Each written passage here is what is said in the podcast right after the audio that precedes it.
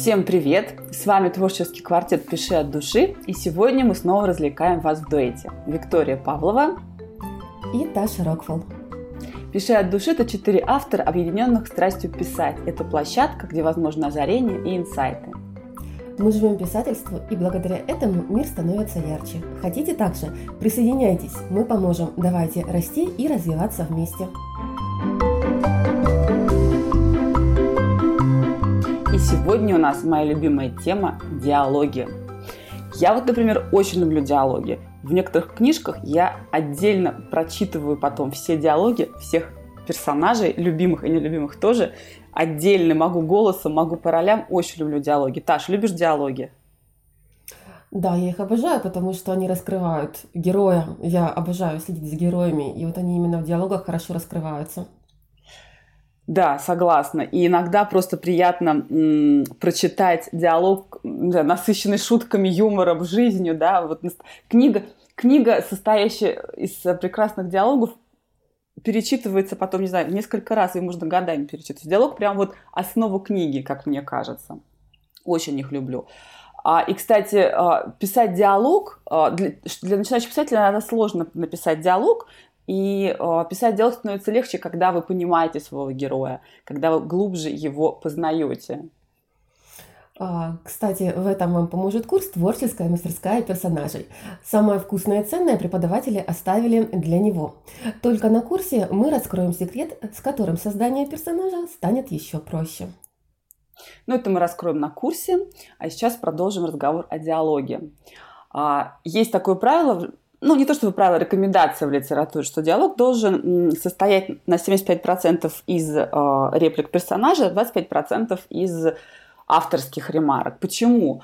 В первую очередь это направлено на восприятие, на улучшение восприятия текста читателя, потому что если там, допустим, сплошные э, идут э, цитаты, сплошная речь персонажа, ничем не подкрепленная, а только там, да, тире и фраза персонажа, то это читается немножечко оторвано, то есть непонятно, кто какую реплику сказал, непонятно, каким, тон, каким тоном она была сказана, вообще кому это было сказано. И из этого остается ощущение, что диалог такой не эмоционально, не насыщенный смыслом. Поэтому рекомендуют добавлять вот эти 25% примерно от текста диалога ремарок, да, для пояснения, кто сказал, каким тоном сказал, там, кому сказал, что он в это время делал. И э, это такая вот рекомендация, которая но чаще всего полезно. Хотя, конечно, бывают исключения, и, в общем-то, может быть, иногда диалоги без ремарок тоже могут выстрелить. Да, Таша, согласна? Да, согласна. Вот есть действительно такие диалоги, которые вот сами по себе очень интересны, даже если нет слов автора. Кстати, э, самое интересное, что вот э, я часто такие диалоги встречаю, например, даже в тех же стихотворениях. А, вот, когда именно идет диалог, и он, допустим, стихотворный, то вот там же не нужны как бы слова автора, и вот просто идет э, там реплика-ответ, реплика-ответ, то очень классно бывает. Ну, в стихах, да, там, если ты будешь писать еще с ремарк автор, там же нужно еще ритм соблюдать, и рифму это достаточно сложно. Кстати, интересно, диалоги в стихах, это прям, мне кажется, такой отдельный скилл, да, для поэта, сложный. А, вообще вот а, диалоги еще могут быть а, ну, у них может быть разная цель. В основном, конечно, диалог э, значит, для того, чтобы двигать сюжет. Но у них может быть разная цель. И я вот тут подобрала а, диалог, который мне очень нравится. И он а, атмосферный. Он, кроме того, что он двигает сюжет, он еще и раскрывает атмосферу и показывает отношения героев друг к другу. Я сейчас зачитаю, с вашего позволения. Это а, книга Рэя Брэдбери «Канун всех святых». Книга называется. И вот диалог из этой книги. А дверь дома отворилась. Пивкин вышел на крыльцо, не вылетел, не выскочил, не вырвался, как из пушки. Вышел. Он шел медленно, будто старик. «Пивкин!» – заорали мальчишки хором, стараясь спугнуть свой испуг. «Привет, ребята!» – сказал Пивкин. Он был совсем бледный, пытался улыбнуться, но глаза у него были какие-то странные. Одну руку он прижимал к правому боку. «Ну что?» – сказал он каким-то тусклым голосом. «Готовы в поход?» «Мы-то готовы, а вот как ты?» – сказал Том. «Заболел?» «Под праздник? Шутишь?» А где твой костюм? Вы идите, я вас догоню. Нет, Пивкин, лучше подождем. «Ступайте», — еле вымолвил Пивкин, бледный как смерть. Руку он снова прижал к боку. «У тебя что, болит что-то? А твои знают?» «Нет-нет, не могу я им сказать», — слезы брызнули из глаз Пивкина. «Идите прямиком к оврагу, к тому дому, к дому с привидениями, ладно? Я там буду. Клянешься?» «Клянусь. Погодите, увидите, какой, какой у меня костюм». «Ладно, Пивкин, раз уж ты обещал». «Обещала, точно!» Он перестал держаться за бок, лицо его залилось румянцем, как будто боль отпустил. «А ну на старт! Внимание! Марш!» Когда Джо Пивкин крикнул «Марш!», они сорвались с места. Побежали. «Догоняй, Пивкин!» – крикнули они ему. «Догоню!» – крикнул он вслед из дальнего далека. И ночь поглотила его. Вообще, диалог классный. Вот э, действительно э, такой диалог, что в нем прямо начинаешь переживать за персонажа. Вот э, видно, что вот что-то с ним не в порядке, и он пытается своих друзей от этого отгородить, чтобы никто за него не волновался. Вообще очень да, да. получился. И, и еще крючок, вот этот вот в конце ночь поглотила его, этот крючок, а да. дальше этот персонаж что с ним теряется. произошло вообще интрига. Он, Пивкин потом потерялся, и друзья его ищут. То есть в данной ситуации диалог э, выполнил сюжетную функцию. Он задал крючок, он задал темп повествованию. И потом в дальнейшем уже эти бедные там Том и все его друзья ищут этого несчастного Пивкина, который там потерялся в темноте. Супер диалог, да, мне кажется, что он выражает, э, он атмосферу дает, он показывает вот эту вот ситуацию, да, беды несчастного Пивкина, его печали. Да, кстати, вот я даже заметила, что вот э, вроде бы такой маленький диалог, там даже не было описания никакого. Все держалось да. на вот этом вот отношении между ребятами, на напряжении между ними, вот как ожидание такой тревоги. Вот. вот. Кстати, насчет описаний. Вот э, я подобрала тоже интересный пример э, Чака Паланника. Э, вот нам обычно вот сложно писать описание. С ним иногда возникают трудности, как его красиво так вставить, чтобы оно было ненавязчиво. Герой, ну описание ну, вот, героя ты имеешь в виду, да? Внешность. Да, да, да, да, ага. внешность mm-hmm. героев. Но вот смотрите, как можно э, красиво продемонстрировать это в диалоге. Вот для примера, Чак Паланник колыбельная. А, последняя дверь открывается, и на пороге стоит женщина. Она держит у уха мобильник. Улыбается мне, но говорит с кем-то другим. «Мона», — говорит она в трубку, — «ты давай там побыстрее, мистер Стрейтер уже пришел». Она поднимает свободную руку, демонстрируя мне часы у себя на запястье и говорит в трубку. Он минут на пять раньше. Ее другая рука с длинными ярко-розовыми ногтями, со слепительно белыми кончиками и маленький черный мобильник уха почти не видны в искрящемся розовом облаке пышных волос. Улыбаясь, она говорит «Расслабься, Мона» и комментирует, глядя на меня. Коричневый спортивный пиджак, коричневые брюки, белая рубашка. Она хмурится и кривит губы. И синий галстук. Она говорит в трубку. Средних лет, рост 5 футов и 10 дюймов. Вес фунтов 170. Белый, шатен, зеленый. Она слегка морщится в мою сторону. Прическа малость в беспорядке, и он сегодня не брился, но в целом вид у него безобидный. Она слегка подается вперед и произносит одними губами «Моя секретарша». Все, конец диалога. Шикарно, да. То есть, он, э, кстати, заметь, он вообще не заморачивается над э, ремарками. У него слова автора э, минимальные. Mm-hmm. И вот, у вот у него вот особенность написания, что он сказала она, там, буквально коротенькие пару слов, там, прокомментировала она, глядя на меня. Все, никаких чувств. То есть все показывается полностью в словах. Ну и при этом воспринимается легко Именно, слова героя, да. Не да, перенасыщен, вот да? А Согласна, вот представь вот, вот этот легкость. диалог, который я только что прочитала про Пивкина, добавить описание внешности каждого мальчика. Там же будет, мне кажется, нагромождение. Наверное, читать да, да, да. с ума сойдет, да, еще и И ты знаешь, вот э, даже вот в том варианте, из-за того, что диалог несет совершенно другую функцию, вот здесь, например, э, функция описать героев, причем самое интересное, опис- описана и она, и он ненавязчиво, то у тебя здесь даже в твоем диалоге даже не нужно этого всего. Все именно на ситуации сосредоточено. Да, да, вот это вообще вот класс. Как можно вообще по-разному все отобразить? А всего лишь диалог и то, и другое. Но какие разные у них функции. Угу.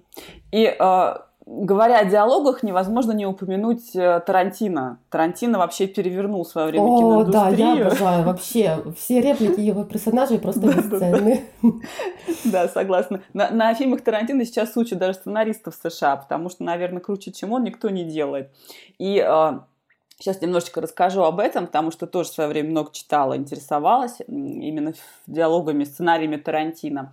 А вот, например, в «Криминальном чтиве», как, ну, просто для примера сейчас расскажу пару э, вариантов. А в «Криминальном чтиве», где Винсент Вега, это герой Траволт, и Джилс Уинфилд, это герой Сэмюэла Джексона, обсуждают массаж стопы в начале фильма. То есть вначале едут в лифте, обсуждают массаж стопы. А, для жены босса. Кто-то сделал ей массаж стопы, там просто нейтрально. Кто-то где-то делал массаж стопы жене босса. Это смотрится достаточно странно и кажется, ну, к чему вообще это, да, недоумение сначала возникает. Что за пустой диалог, зачем они об этом требуются? Ну, они поговорили в лифте, куда-то приехали, пошли по своим делам киллерским всяким. Потом в середине фильма они еще тоже немножко обсуждают массаж стопы, и ты думаешь, да зачем они вообще об этом говорят? Почему там не имется им так? И потом уже что-то где-то в, в, наверное, после середины фильма Винсент Вега, который Траволта, э, объясняет, почему. Потому что ему босс э, дал задание развлечь его жену, ну, в нормальном смысле слова развлечь, как-то занять ее время, пока его не будет. И, а жена любит массаж стопы. А предыдущий человек, который делал массаж стопы, его выкинули в окно за то, что он, значит, посмел там себе что-то вольное в адрес жены босса. И Винсент Вега весь фильм очень переживает, выкинут ли в окно его, будет ли от этого так нужно. И на самом деле потом это очень хорошо выстреливает. Казалось бы, пустой диалог, но на самом деле он не пустой, он нужен, он сюжетно обоснован, он показывает страх этого Винсента Веги по отношению к его боссу. То есть он такой, кажется, сам по себе такой вальяжный, такой весь себя равнодушный, холоднокровный киллер, да, но на самом деле он боится, что его выкинут в окно. Но при этом он нервничает, да, такое да, ружье да. было развешено в диалоге. Да, да, да, да, да, вот это, да, да. И там еще есть шикарный диалог где-то в середине фильма про м, чаевые. Этот диалог, кстати, висит на Ютубе, его там, не знаю, там миллионы просмотров, там кусочек чуть меньше четырех минут вот висит на Ютубе. И э, это вырезанный кусочек из вот из фильма с э, диалогом про чаевые. Это э, Стив Бушами, он там Бадди Холли, его называют мистер Розовый, не знаю почему, не помню, честно говоря, почему. И он рассказывает о своем отношении к, к чаевым. А в сцене участвует 8 человек. Там и Харви Кейтл, этот Винстон, и э, тыковка это Тим Рот, и сам Тарантино, там Майкл Мэтт, то есть человек 8. И все слушают, э, значит, мистера Розового, он рассказывает про чаевые. То есть, казалось бы, 8 человек сложно писать диалог, да, когда столько человек в сцене. Но здесь есть такое интересное правило – когда так много народу, то реплики в основном должен говорить э, один или максимум два человека, то есть один излагает какую-то тему, важную для себя или для присутствующих, а второй оппонент ему при этом, ну, либо с ним спорит, говорит, да нет, ты не прав, либо поддакивает. И тогда вот эта вот мысль, которая сконцентрирована вот в этом здесь и сейчас, она очень четко проявляется. И все остальные просто его слушают.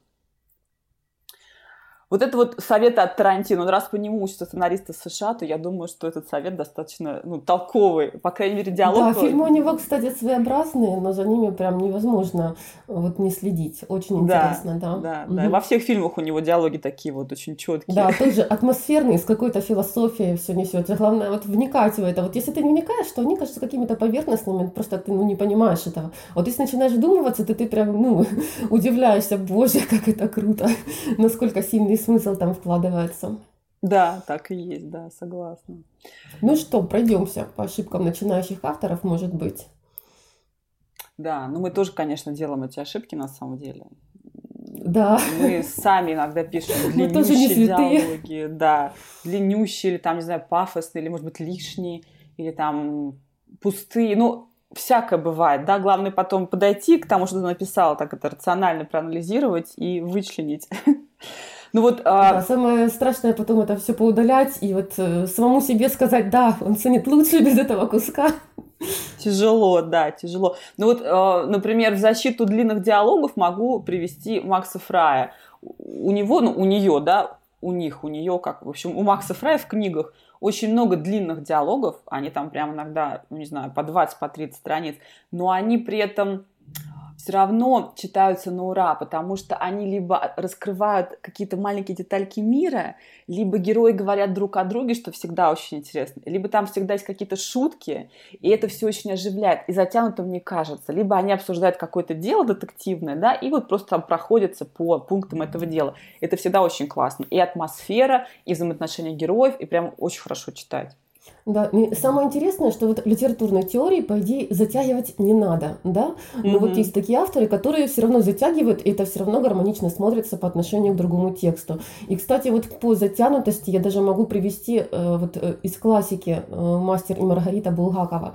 Э, вот у него огромные диалоги. Вот взять даже самый первый диалог, вот самая первая сцена, когда э, Берлиоз и бездомный разговаривают вместе с Воландом. Э, ну вот и в их разговоре, вот в этом диалоге завязываются нити сюжета. И потом этот сюжет постепенно раскрывается. Вот, то есть там показано в этом диалоге и устройство общества, а, там и отношения религии. И вот в конце мистическая составляющая, когда этот Воланд намекает на том, что сегодня Берлиоз никуда не попадет. Сегодня Аннушка разлила э, масло. Вот, то есть э, все уже интересно, что это за человек, как он это все предсказал. Да, то есть э, диалог затянут до невозможности. Он нереально длинный, но вот от него невозможно оторваться, потому что он раскрывает и характеры, и вот и мировоззрение персонажей, и устои общества. Да, так что...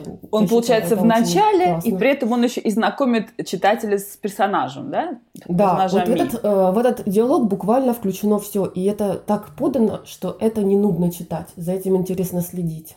Но вот мне кажется, это самое важное, потому что можно все прав... всех правил придерживаться, да, там, не перегружать диалог и насыщать его какими-то сленговыми словечками, э, дать всегда цель, убрать все лишние там бессодержательные реплики но при этом диалог может все равно получиться неинтересным, да, как ни странно. Ну да, допустим, если он какой-то смысл не несет, все равно какой-то смысловой нагрузки нет, то да, вот сразу интерес теряется, и хочется такой э, диалог вот просто вниз пролистать. Кстати, в некоторых книгах я такое часто встречаю, вообще э, в разных жанрах. Э, у разных, кстати, писателей такое встречается. Какой-то диалог, и ты понимаешь, что он, ну, вот просто, ну, неинтересный. И ты листаешь дальше, думаешь, что там уже дальше будет.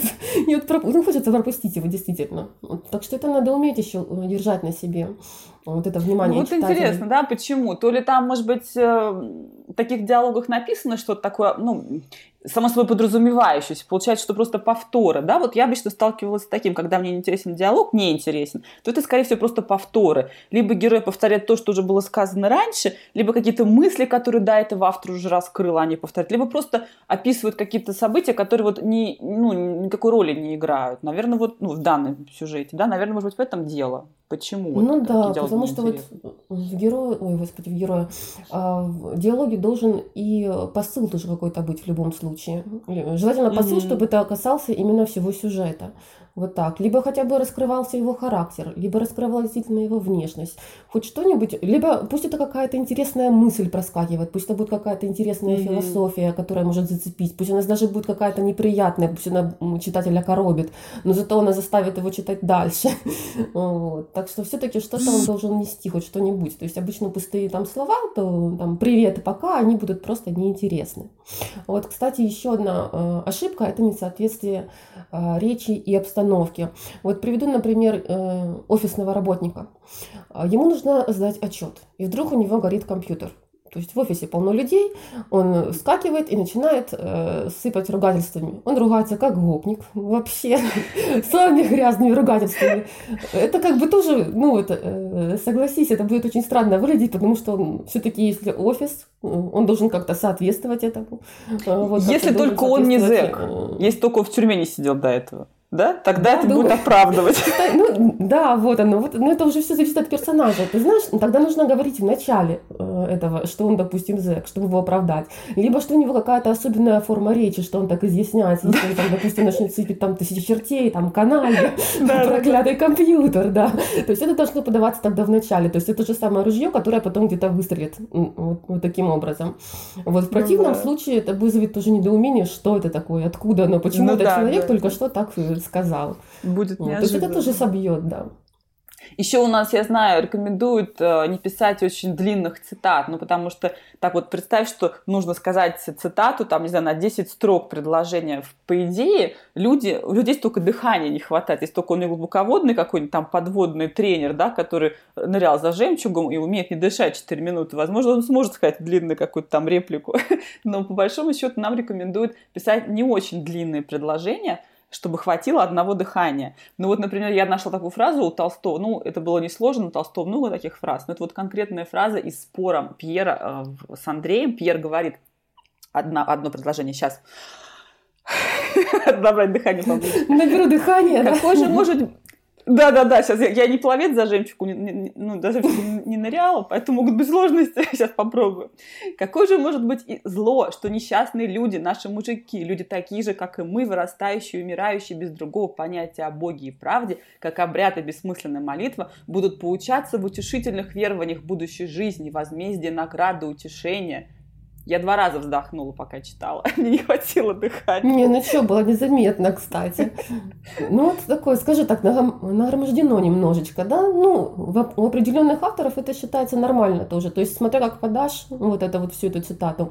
Кстати, э, я встречала, ну, там специально был такой подход. Это было у э, Петросян, э, дом в котором роман, и вот у нее там э, есть Табаки такой персонаж, то ему там нужно э, рассказать о том, что произошло, буквально э, в, несколько, в одном предложении. А этот э, персонаж, он очень любит много разговаривать. У него там язык просто без костей. И он, получается, там вот на страницу целую, его цитата, вот реально на страницу. И запятая, запятая, запятая, двоеточие там какое-то. И вот это все одно предложение, которое он говорит на одном дыхании. Вот просто невозможно. То есть, ну, такая страница, одно предложение? Да, вот одно предложение на страницу, и он такой, и вообще, вот резюмировать такую речь, это преступление для меня было. То есть он еще и как бы сократил. Вот так, то есть тоже подчеркнулась индивидуальность персонажа. Интересно, кстати, было читать за диалогом. Пусть там в том диалоге было не все совсем понятно, ну, потому что там же накрученные обороты были. И тут для того, чтобы из этого выйти, чтобы читатель понял, что это, другой как бы персонаж говорит. А он говорил о том-то и о том-то, если там ты не понял. Вот так вот. То есть э, объяснилось. Как объяснилось. Ну, не знаю, насколько это うん。Вообще так, не знаю, для меня спорно, когда персонаж что-то говорит, но его никто не понимает, и нужно, чтобы другой персонаж это объяснил. Мне кажется, это как-то вот... Особенность, ну... особенность книги, особенность вот автора, что она так пишет, что ты читаешь этот диалог, и ты прозреваешь, как можно вот так писать это одно предложение на страницу. Все-таки это надо еще суметь вот так написать. Ну, согласовать Чтобы не хотелось точку не поставить. Да, да, да, еще и согласовать надо внутри все. Да. Я сейчас вспомнила Айн Рэнд, у нее в «Атлант расправил плечи» есть есть, э, ну там, правда, не одно предложение, это есть монолог, который э, Джон Голд зачитывает по радио, и монолог этот в книге занимает 50 страниц. То есть он 50 страниц зачитывает речь по радио. И все слушают. То есть, ну, сложно представить это в нашей жизни, чтобы мы слушали. Но 50 страниц, это представить сколько? Это, наверное, часа, не знаю, полтора, может быть, займет чтение, да? То есть ты полтора часа сидишь и слушаешь монолог чью-то речь по радио. Там еще такая речь была специфическая, конечно, сложновато для понимания, такие с экономическими выкладками. То есть, наверное, это вот специфика Айн Рэнд, потому что книга-то писалась, когда это еще начало 20 века, может быть, тогда это воспринималось более-менее на ура, да. Ну вот сейчас книга тоже достаточно популярная, и я сама читала тоже этот, э, эту речь, но, правда, в какой-то момент я утомилась, немножко пролистнула уже, когда же он там закончится. Но ну, там... все-таки 50 листов это мощно вот так. Одной речи, да. Джон Голд, да, ну, вот да. эту свою теорию рассказывает, теорию экономическую, да, как, по его мнению, должны, значит, люди жить, э, учитывая рыночную экономику. Ну, э, может быть, э, там, да, были свои интересные моменты, но иногда кажется слишком пафосно, да, вот иногда читаешь такие диалоги, монологи, неважно, там, чью-то речь, и кажется, что это чрезмерный пафос какой-то присутствует. А, вот. А, да, кстати, вот пафос нужно вообще в очень правильных моментах применять. Если он не будет соответствовать ситуации, там, или не будет соответствовать герою, то он будет казаться тоже неестественным, то он будет искусственным казаться диалог вообще. Там, э, допустим, читатель будет искать, что может быть какой-то подтекст есть этого пафоса. А если подтекста нет, то вот возникает подозрение, что вот либо переигрывает герой, либо чего-то недопонимает аниматор. Что, что герой вообще склонен к истерике, хотя до этого раньше не было ничего подобного. Так что тоже его нужно э, учитывать это. И я могу сейчас, кстати, привести пример еще одного вида пафоса, который вот немножечко, это, кстати, э, ты мне этот диалог вчера прислала, э, это начинающий писатель был, так? Угу. Да, То есть да, это да. именно ошибка начинающего писателя. Ну, э, естественно, мы никого не осуждаем, мы сами такие же делали. Да, мы сами примера, мы... подобное пишем, да, да? как напишем. Ну, для примера мы его взяли, поэтому если человек нас посмотрит и узнает свой диалог, то вот спасибо, что ты нам предоставил возможность вот так вот на твоем примере это показать. А, так, секунду. И тогда я увидел его. Он сидел на троне, полуголый и окровавленный, неудержимо великий, величественный своей внутренней силой, что буквально изливалась из него, светилась аура величия. То есть вообще картинка сочная. Вот я прям представляю, что это война, залитая кровью, воин сидит залитой кровью своих противников. Вот, но слово да, величественно вот немного приелось под конец, заставило сосредоточиться именно конкретно на нем, а не на герое, не на троне. Вот. Ну, то есть, вот видите, нужно как-то повторы вот эти вот тоже контролировать, чтобы не было этих повторов слов. То есть, да, кажется, что повтор слова величественный даст а, еще больше, да, погружения в сцену. На самом деле он скорее выбивает, потому что уже, да, перебор идет этого величия. Сколько там можно быть великий в кубе, то есть, что там нимб над ним сверкает, да, то есть уже перебор действительно. Вот, но да. в целом, да, в целом картинка действительно сочная. Сразу вот, бедного э, жалко. Еще вот интересно, тут я даже, кстати, свой приведу сейчас пример своего рассказа, который вырезала я, и хорошо, что я его вырезала, вот и он не пригодился как бы эффект амнезии. Это когда герои сухо пересказывают то, что произошло. Какое-то сухое изложение обстановки. А, вот. Сейчас я зачитаю именно из своего рассказа. Это давай, давай. диалога, да. Мне даже, кстати, мне было даже не грустно его выбрасывать. Хотя вот мне об этой ошибке еще тогда сказала Аня. Она прочитала и говорит, ну что это у тебя вообще такое? Зачем оно надо? Ну, да, да, ну вроде бы надо, почему бы нет? А ну, зачем? Давай, давай, глянули, да, и все-таки решили удалить. А, в общем, э, убить тебя, Хелен, мало. Зачем ты окунула мои волосы в лимонный крем? А ты кинула в меня бисквита. Мой топик так и не отстирался. А кто-то из вас четверых опрокинул на меня бутылку с соком, заявила Николь.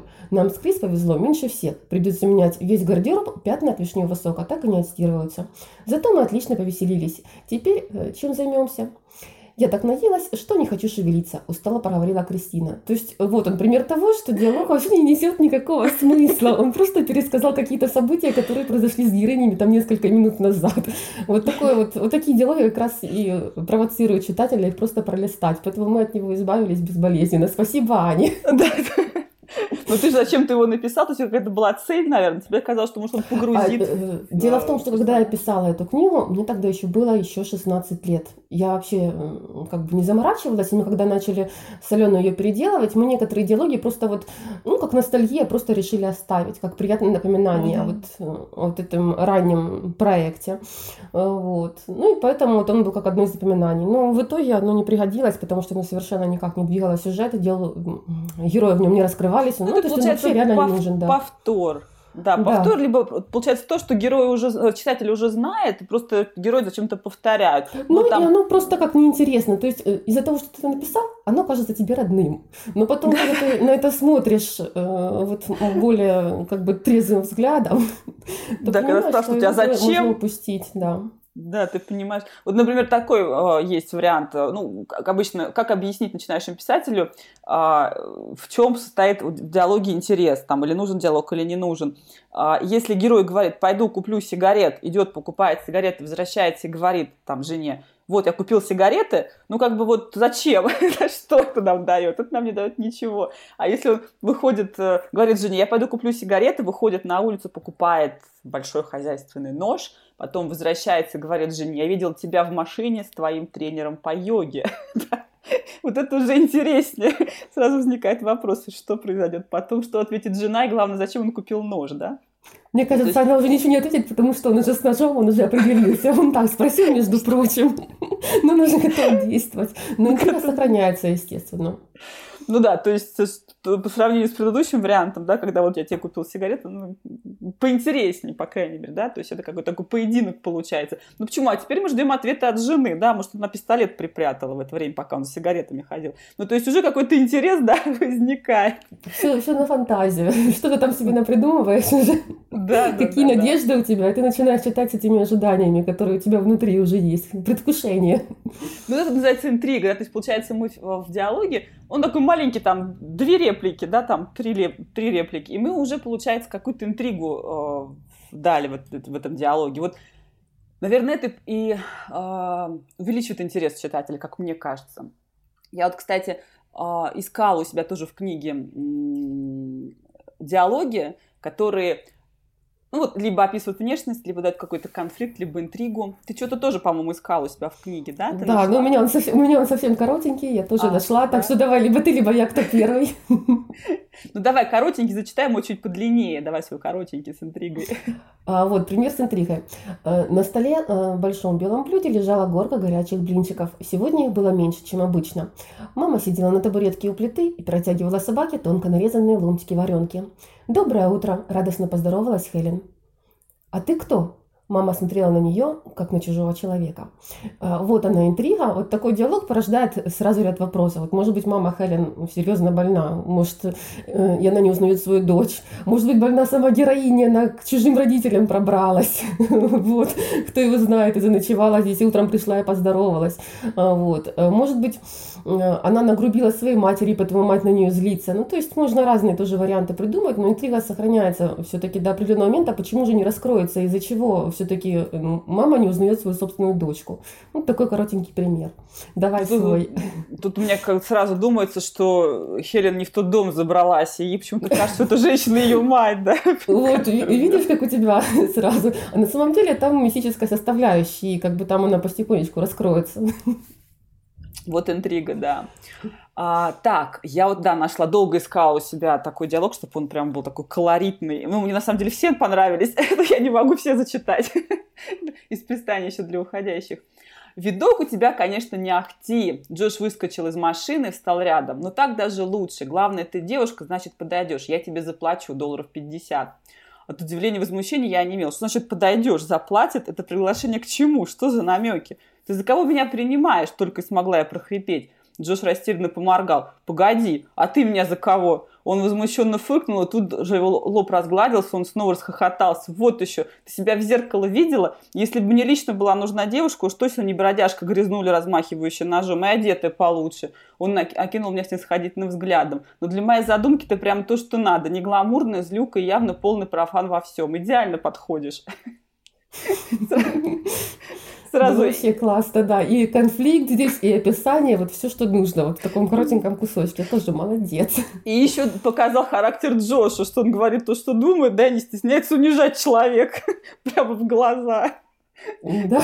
Юлить не будет. Ну, вот такой, да, диалог я нашла. Тоже, в принципе, мне кажется, неплохой, да. В общем, мы... А, а еще мы нашли шикарный диалог с тобой, да, как пример. Правда? Да, этот диалог, можно сказать, что он бонус, бонус к концу нашего да. разговора. Бонусный диалог. Мы искали, да, интересный диалог, который а, раскрывал бы, такой очень колоритный, да, который показывал бы интригу, задавал бы тон интриги книги, и вроде бы нашли такой диалог, да? Мы готовы? Да, кстати, это э, пример диалога, это начало «12 стульев». Ну, это не совсем начало, по-моему, там глава то ли третий, то ли четвертый, я уж не помню. Ну, ну общем, как да, бы сюжетообразующий. Да, сюжетообразующий. Клавдия Ивановна уже не бредила. Высоко лежа на подушках, она посмотрела на вошедшего Полита Матвеевича вполне осмысленно и, как ему показалось, даже строго. «Ипполит, сядьте около меня, я должна рассказать вам. Помните наш гостиный гарнитур?» «Какой?» «Тот, обитый английским ситцем в цветочек». Ах, это в моем доме. Да, в Старгороде. Помню, я-то отлично помню. Диван, двое кресел, дюжина стульев и круглый столик о шести ножках. Мебель была превосходная. А почему вы вспомнили?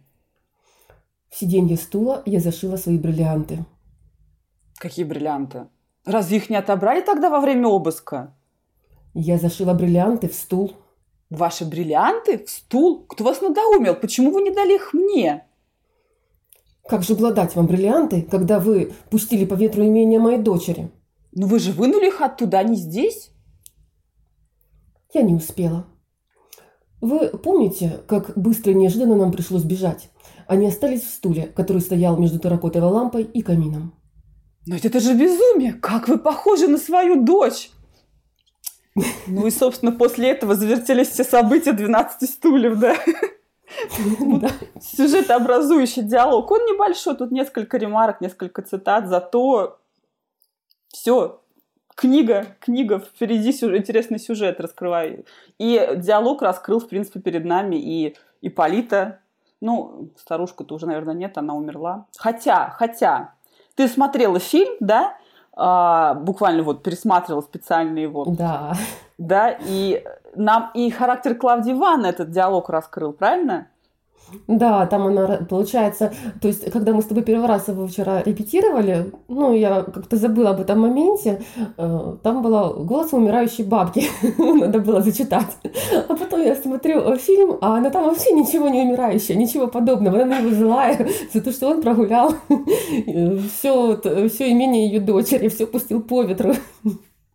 То есть она на него злая, она вообще до последнего не хотела ему говорить о том, что где она эти бриллианты спрятала. Но уже раз она умирает, то уже как бы скажи, сделай одолжение. Смирилась, да, ну держи, да. хранила тайну до последнего вздоха буквально, да, получается. Но все-таки что-то ее сподвигло.